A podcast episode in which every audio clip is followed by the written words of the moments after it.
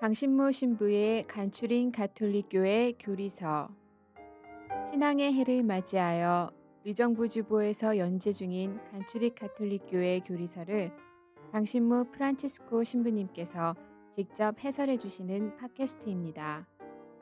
방대한 분량과 어려운 내용을 담고 있는 가톨릭교회 교리서를 간단하고 명료하게 설명해 주십니다. 또한 지면에서 다루지 못한 내용을 추가하여 더욱 깊고 풍부하게 이해를 도와주십니다. 이 팟캐스트는 안드로이드 어플 팟빵과 애플 팟캐스트에서 들으실 수 있습니다. 의정부교구 홈페이지 ucatholic.or.kr로 접속하시면 강의 자료 문서 파일도 다운받아 보실 수 있습니다. 강신모 신부의 간추린 가톨릭교회 교리서 여러분 안녕하세요. 강신모 프란치스코 신부입니다. 오늘은 십계명의 여섯 번째 계명 어, 간음하지 말라 하는 계명을 다루도록 하겠습니다. 어, 오늘날 우리는 성의 문란으로 말미암아 신음하고 있습니다. 어, 그냥 매일같이 어, 이 성 문제가 불거져 나오고 있어요. 에, 뭐 청소년들의 어떤 뭐 그 문제들뿐만 아니라 어, 그 불륜 그걸로 인해서 또 뭐 정말 살인 사건도 나고 뭐 이혼 뭐 이건 뭐 그냥 거의 일상화되다시피 이렇게 되고 성폭력, 성매매, 동성애, 낙태 뭐 이런 것들이 다 이제 성과 관련된 문제들이죠. 이게 무슨 그 사춘기 청소년들만 앓고 있는 그런 문제가 아니라 어, 나이가 든 사회 지도층 인사들까지도 다 여기에 이제 연루돼서 어, 스캔들을 일으키고 그러니까 이제 또 뭐 그거를 보고 자라는 어, 젊은 세대들에게 계속 악영향을 미치고 있고요. 이런 모든 그 성으로 말미암아 발생하는 이런 문제들이 우리의 삶을 뿌리채 흔들고 있다 이렇게 표현할 수도 있을 것 같습니다. 에, 성과 관련된 그 그것과 비롯된 문제들은 어, 가장 소중한 이 부부와 가정이라고 하는 이 그 우리의 가장 중요한 가치를 예, 위협하고 있고 어, 가정이 흔들리니까 더 나아가서 사회 전체에 심각한 영향을 주고 있습니다. 그러므로 이 성과 관련된 문제를 올바로 정립시키는 일은 현대 우리 사회에 인간적인 삶을 살아가기 위한 핵심적인 과제이고 또한 우리 신앙인들의 소명이기도 합니다. 그래서 십계명은 이 문제와 관련해서 여섯 번째 계명으로 간음하지 말라라고 하는 계명을 이제 거기에 삽입을 시킨 것이죠. 그런데 이제 예수님께서는 이 문제를 보다 근본적으로 어, 접근할 것을 권고하십니다. 마테오복음 5장 27절에서 28절까지를 보면 예수님은 이렇게 말씀하셨어요. 간음하지 마라 하신 말씀을 너희는 들었다. 구약 성경에 나오는 십계명을 인용하신 것이죠. 그러나 나는 너희에게 이렇게 말한다. 누구든지 여자를 보고 음란한 생각을 품는 사람은 벌써 마음으로 그 여자를 범했다. 아, 이 말씀을 제가 처음으로 사춘기 때 중학교 2학년 때 이 구절을 처음 읽었어요. 어, 그랬을 때 아유 복음 말씀 이거 이거 이거 너무 힘들다. 왜냐하면 그냥 사춘기 시절이니까 어 그냥 불끈불끈 그냥 그 어? 그 성적인 충동, 그 생각, 막 이제 이런 거를 많이 경험하고 있을 때였기 때문에 음란한 생각 한 조각 하지도 말라. 이런 말씀은 도저히 실행할 수 없는 너무나도 부담스러운 계명처럼 저에게는 느껴졌습니다. 저뿐만 아니라 여러분들 모두도 그럴 수 있어요. 그렇다면 예수님께서는 왜 이런 말씀을 하신 것인가? 우리들에게 실현 불가능한 한시도 음란한 생각을 한 번이라도 해서는 안 된다 하는 식의 이러한 불가능한 계명을 우리에게 주셔서 우리를 좌절케 만드시려고 이 말씀을 하신 것인가? 그건 아니라고 봅니다. 예수님께서는 이 말씀을 통해서 그 나, 남성이 여성을 바라보는 그 근본적인 태도, 그 또한 여성이 남성을 바라보는 근본적인 태도를 성찰하시기를 어, 당부하신 것이에요. 물론 이제 그 오늘날까지 남자가 그 우위를 점하고 있고 여성이 이제 그 약자로서 이제 되어 있기 때문에 이제 아주 최근 들어와서는 이제 조금씩 조금씩 바뀌는 것도 좀 느껴지지만 그래도 지금 2014년 지금 이 순간까지만 해도 강자는 남자입니다. 어쩔 수 없이. 에, 그러기 때문에 이제 예수님께서는 이 복음 말씀에서 남자 중심적으로 이제 말씀을 하셨지만 이 말씀은 남녀 모두에게도 사실은 해당하는 이야기인데 자 남자가 여자를 보고 음란한 생각을 품지 마라 하는 얘기는 여자를 그 이 남성과 동등한 인격체로서 바라보아야 된다라는 말씀을 어, 가르쳐 주시고자 하는 거예요. 그 너무나도 당연한 말인 것 같지만 인류의 수천 년 역사 안에서 남성과 여성이 동등하게 인격적으로 대우받은 적이 거의 없다고 말씀을 드렸죠. 현재도 그렇고요. 그 남성이 여, 상대 여성을 동등한 인격체로 다시 말해서 나의 어머니나 누이나 딸로 생각한다면은 우리는 상대방 여성을 그 정결한 마음으로 어, 바라볼 수 있어요. 물론 이제 뭐 어, 매력을 느끼고 뭐좀 어, 손을 잡고 싶고 사귀고 싶고 이런 거야 얼마든지 가능하겠지만 나의 어머니요, 나의 누이요, 나의 딸이라고 한다면 함부로 이용해 먹고 어, 사용하고 버리고 그렇게는 절대로 안 하죠. 그러니까 여기서 예수님께서의 그런 음란한 생각을 품지 마라 하는 것은 단순히 무슨 그 어떤 그 성적인 어떤 상상을 하지 마라 하는 그런 좁은 의미라기보다는 어, 상대방 여성들을 인격체로서 존중해야 된다. 근데 현실은 그렇지가 못하죠.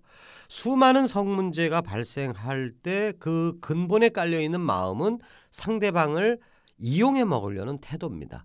내가 중심이 되고 나의 쾌락을 위해서, 나의 편리함을 위해서, 뭐 기타 등등 여러 가지 나를 이득되게 하기 위해서 상대방 여성을 혹은 여성은 남성을 그거를 이용해 먹으려고 하는 태도.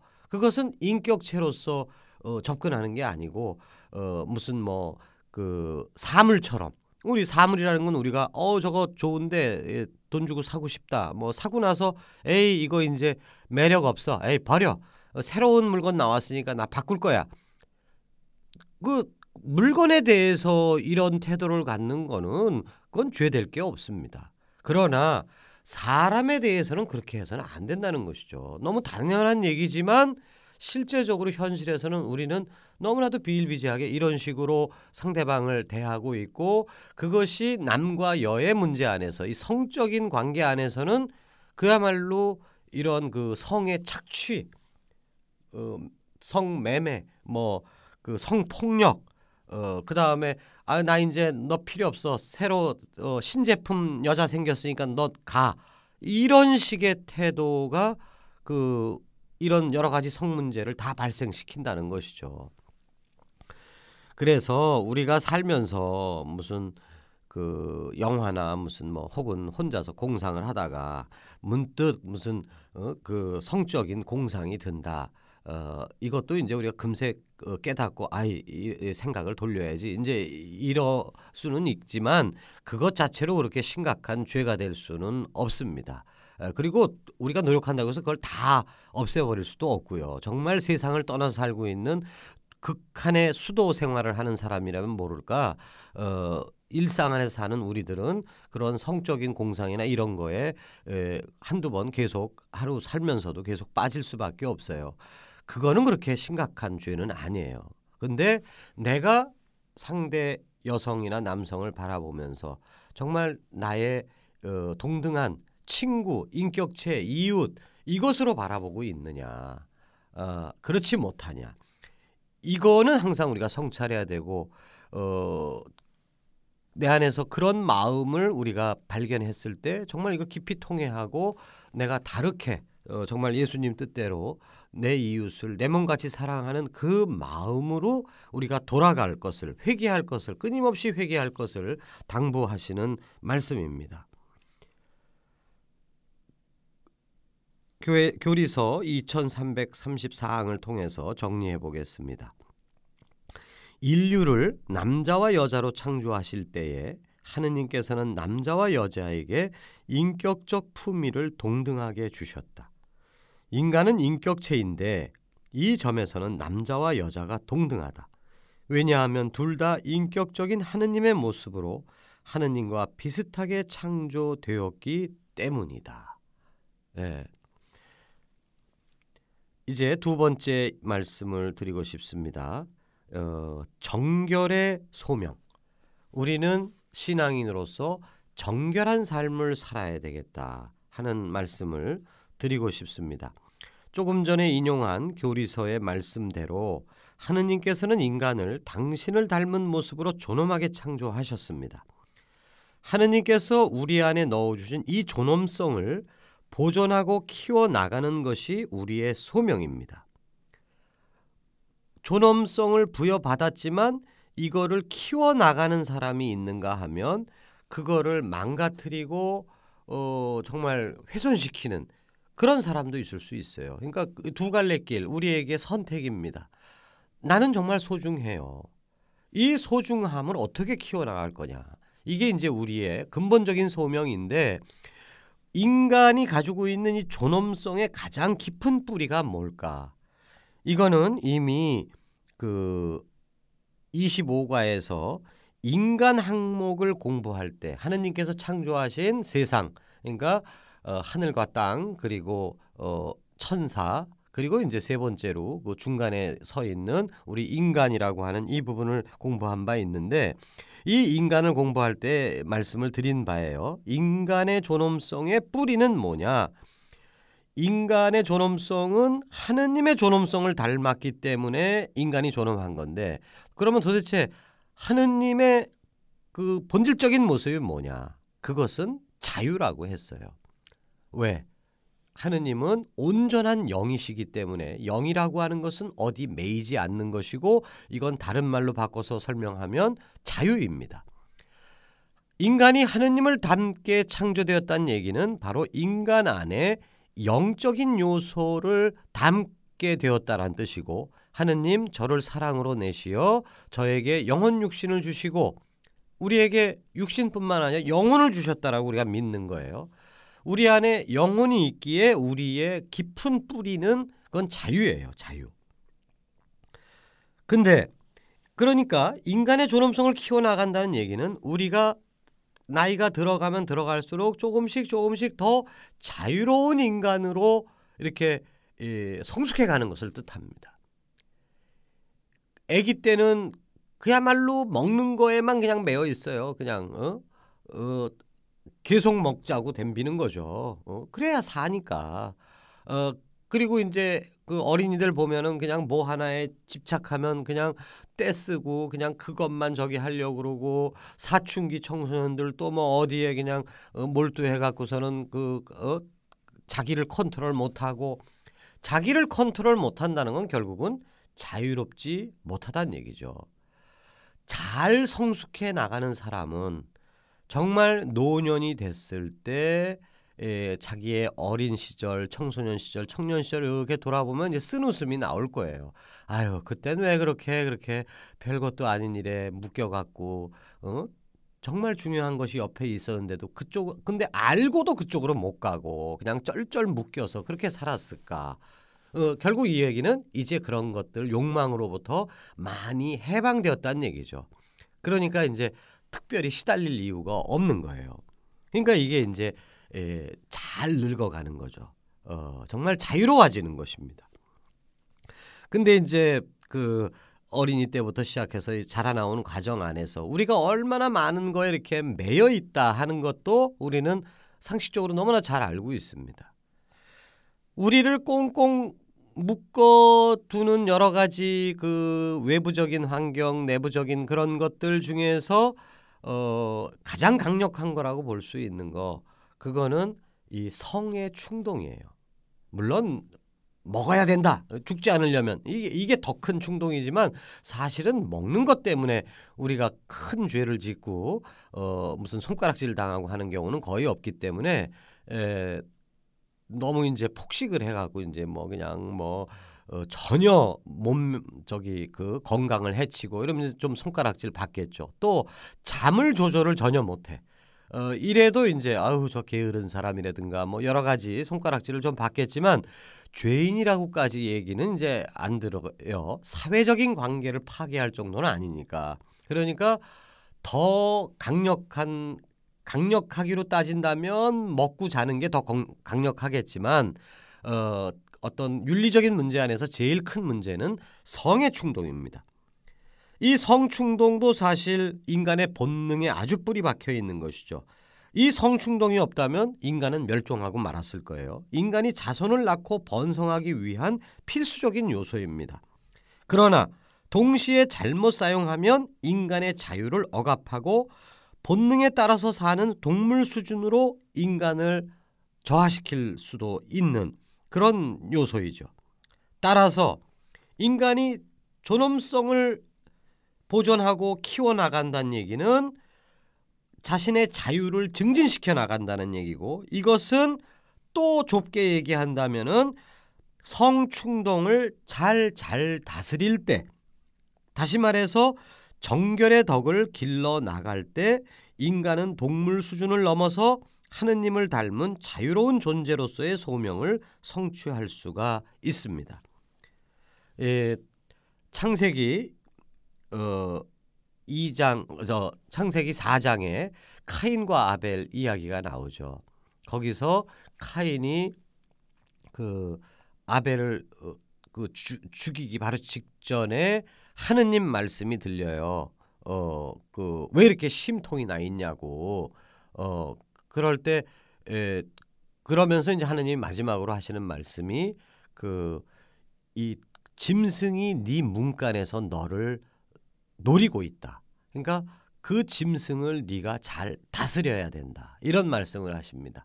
다스려야 된다. 성충동 내 안에 동물이 들어 있어요. 이 동물은 어 나쁘기만 한 동물은 아니죠. 아까도 얘기했지만 이 성충동이라는 게 어, 인간의 그이 자손 번성을 위해서는 필요한 거니까. 그러나 또한 동물성이기도 해요. 그래서 이 성충동이라고 하는 이 동물을 네가 어떻게 다스리느냐. 여기에 이제 우리 자유의 관건이 달려 있다는 것이죠. 그러나 이러한 하느님의 부르심, 소명의 부르심을 카인은 그 응답하지 않습니다. 그리고는 그 동물이 끌어가는 대로 이 질 그 카인과 아벨 얘기에서는 이제 질투의 동물이죠. 그 질투의 동물이 자기를 끌고 가는 대로 끌려가서 결국은 동생을 죽이게 되는 것이고 또 무슨 다윗 임금 같은 경우에는 바세바라고 하는 어, 유부녀를 보고서는 어 거기에 어 이쁜데 뭐 거기까지는 문제 없죠. 어 이쁜 걸 이쁘다 그러는 거지 뭐 이쁜 걸 뭐 밉다 이렇게 얘기합니까? 이쁜 거 이쁘다고 하면 좋은 거예요. 근데 저거를 내 걸로 만들어야 되겠다. 유부녀인데 이거는 이제 내 안에 있는 성충동이라고 하는 이 동물이 이제 그 속삭이는 것이죠. 그거를 다스리지 못하니까 거기 이제 끌려가는 거예요. 그러니까 자유로운 인간이 아닙니다. 질질 끌려가서 그 다음에 강제로 그 여자를 취하고 취한 다음에 또 그거를 무마시키려고 어? 가진 비열한 방법을 다 쓰다가 결국은 남편 죽여버리고 뭐 이런 식의 이거는 자유로운 인간이 아니고 질질 끌려가는 인간의 아주 전형적인 모습인 것이죠. 그렇기 때문에 우리가 인간다운 소명, 자유의 소명을 이루기 위해서는 성충동을 우리가 다스릴 줄 알아야 되고 이것은 다른 말로 얘기하면 우리는 정결의 삶을 살도록 불리웠다. 우리의 소명이다 하는 말씀입니다. 교리서 2339항을 통해서 정리를 해 보겠어요. 정결은 자제력의 훈련을 요구한다. 이 훈련은 인간의 자유를 배우는 교육이다. 인간이 정욕을 지배하여 평화를 얻느냐, 아니면 그 정욕에 자신을 맡겨 불행하게 되느냐 하는 것은 인간의 선택에 달렸다. 인간의 존엄성은 의식적이고 자유로운 선택에 따라 행동하도록 요구한다. 곧 맹목적인 내부 충동이나 순전한 외부 강, 박 아래에서 움직이는 것이 아니라 내적 동기와 권고에 따라 인격적으로 행동하도록 요구하는 것이다. 인간이 스스로 온갖 욕종의 예속에서 벗어나 자유로이 선을 선택하여 자기 목적을 추구하고 적절한 도움을 받아 효과적으로 슬기롭게 행동할 때에 인간은 이러한 존엄성을 얻는다. 아, 바로 그 정결, 그 정말 이 아까 처음에 한 얘기 정말 남성은 여성을 여성은 남성을 동등한 인격체로서 존엄한 인격체로서 바라보고 그 정말 여러 가지 그 추악한 어, 성적인 그런 그런 충동에서부터 내가 계속해서 이것을 거리를 띄우려고 하고 조절하려고 하고 하는 것이 이제 정결을 사는 삶인데 이것은 단순히 그 그냥 그런 게 무슨 그 범죄 행위이기 때문에 그러니까 걸리면 정말 애들 말로 쪽팔리니까 어, 범 성범죄를 안 저지르는 이런 차원은 굉장히 소극적인 차원이라는 얘기죠. 이거는 근본적으로부터 내 안에 정결한 마음 이것을 길러낼 필요가 있고 이것은 단순히 남들로부터 발각나서 부끄럼 당하고 이런 것을 피하기 위한 것이 아니라 적극적으로 나는 하느님을 닮은 자유로운 인간이 되어 나가기 위해서 나는 정결의 삶을 살겠다. 이런 차원으로 우리가 바라봐야 된다는 것입니다. 그런데 이제 그 정결의 소명을 이렇게 이 정결이라고 하는 것은 소중한 것인데 이 정결의 소명을 성취하기 위해서는 상당한 시간과 희생 노력이 필요합니다. 한순간에 이것을 이룰 수는 없습니다. 인간의 모든 시기와 단계에 따라 늘 새롭게 다시 시작하는 인내가 요청됩니다. 아동기, 청년기, 중년기, 노년기 등을 맞아 끊임없이 집중적으로 훈련하고 노력해야 하는 것입니다.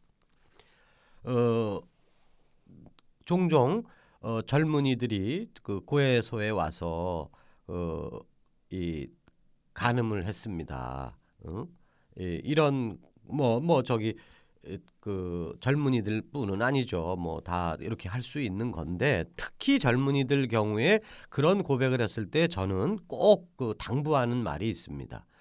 그 이 정결이라는 거, 순결이라고 하는 것은 어 어렸을 때는 순결한 거, 순결한 몸으로 태어났는데 에 그 뭐 정말 뭐첫 경험을 해서 어 그것도 이제 불순한 관계 안에서 어 했다. 그래서 정말 처녀성을 잃었고 정말 동정성을 잃었다. 그러면 이제 순결이 완전히 깨졌다. 깨졌으니까 이제 뭐 아주 이쁜 드레스였는데 여기에 그냥 완전히 흙탕물이 튀긴 것처럼 돼버렸으니까 에이 몰라 이왕 베린 몸 이렇게 우리가 이 순결이라는 것을 이렇게 생각하기 쉬운데 그건 아니다. 인간은 순결한 모습으로 태어난 게 아닙니다. 인간은 동물에 가까운 모습으로 태어난 거예요. 아기들만 해도 사실은 굉장히 성적인 충동이 있습니다. 다만 그게 이제 그 어른들이 저지르는 성범죄를 저지르지 못해서 그러는 것이지 아이들은 어떻게 보면 성적 에너지 덩어리일 수 있는 거예요. 욕구 덩어리입니다. 그러나 우리가 살아가면서 청소년기, 청년기, 장년기를 거쳐가면서 여러 가지 이런 그 동물적 충동들을 조절하는 법을 배우는 거거든요. 그 중에서 제일 큰 것, 이 성충동을 조절하는 법을 배우는 것입니다. 그러면서 점점 더 인간은 그 나이가 들면 들수록 순결해져 가는 것이 우리의 목표라는 거예요. 근데 젊은 사람들이 잘못 생각하는 것은 순결을 잃었다. 그러니까 에이 몰라. 그냥 갈 때까지 간다. 뭐 이렇게 생각하는 거. 이건 근본적인 잘못이라는 것이죠. 그러니까 네가 지금 간음을 했고 순결을 잃었지만 잃었다고 흔히들 얘기하지만 거기서 벌떡 일어나면 된다. 어?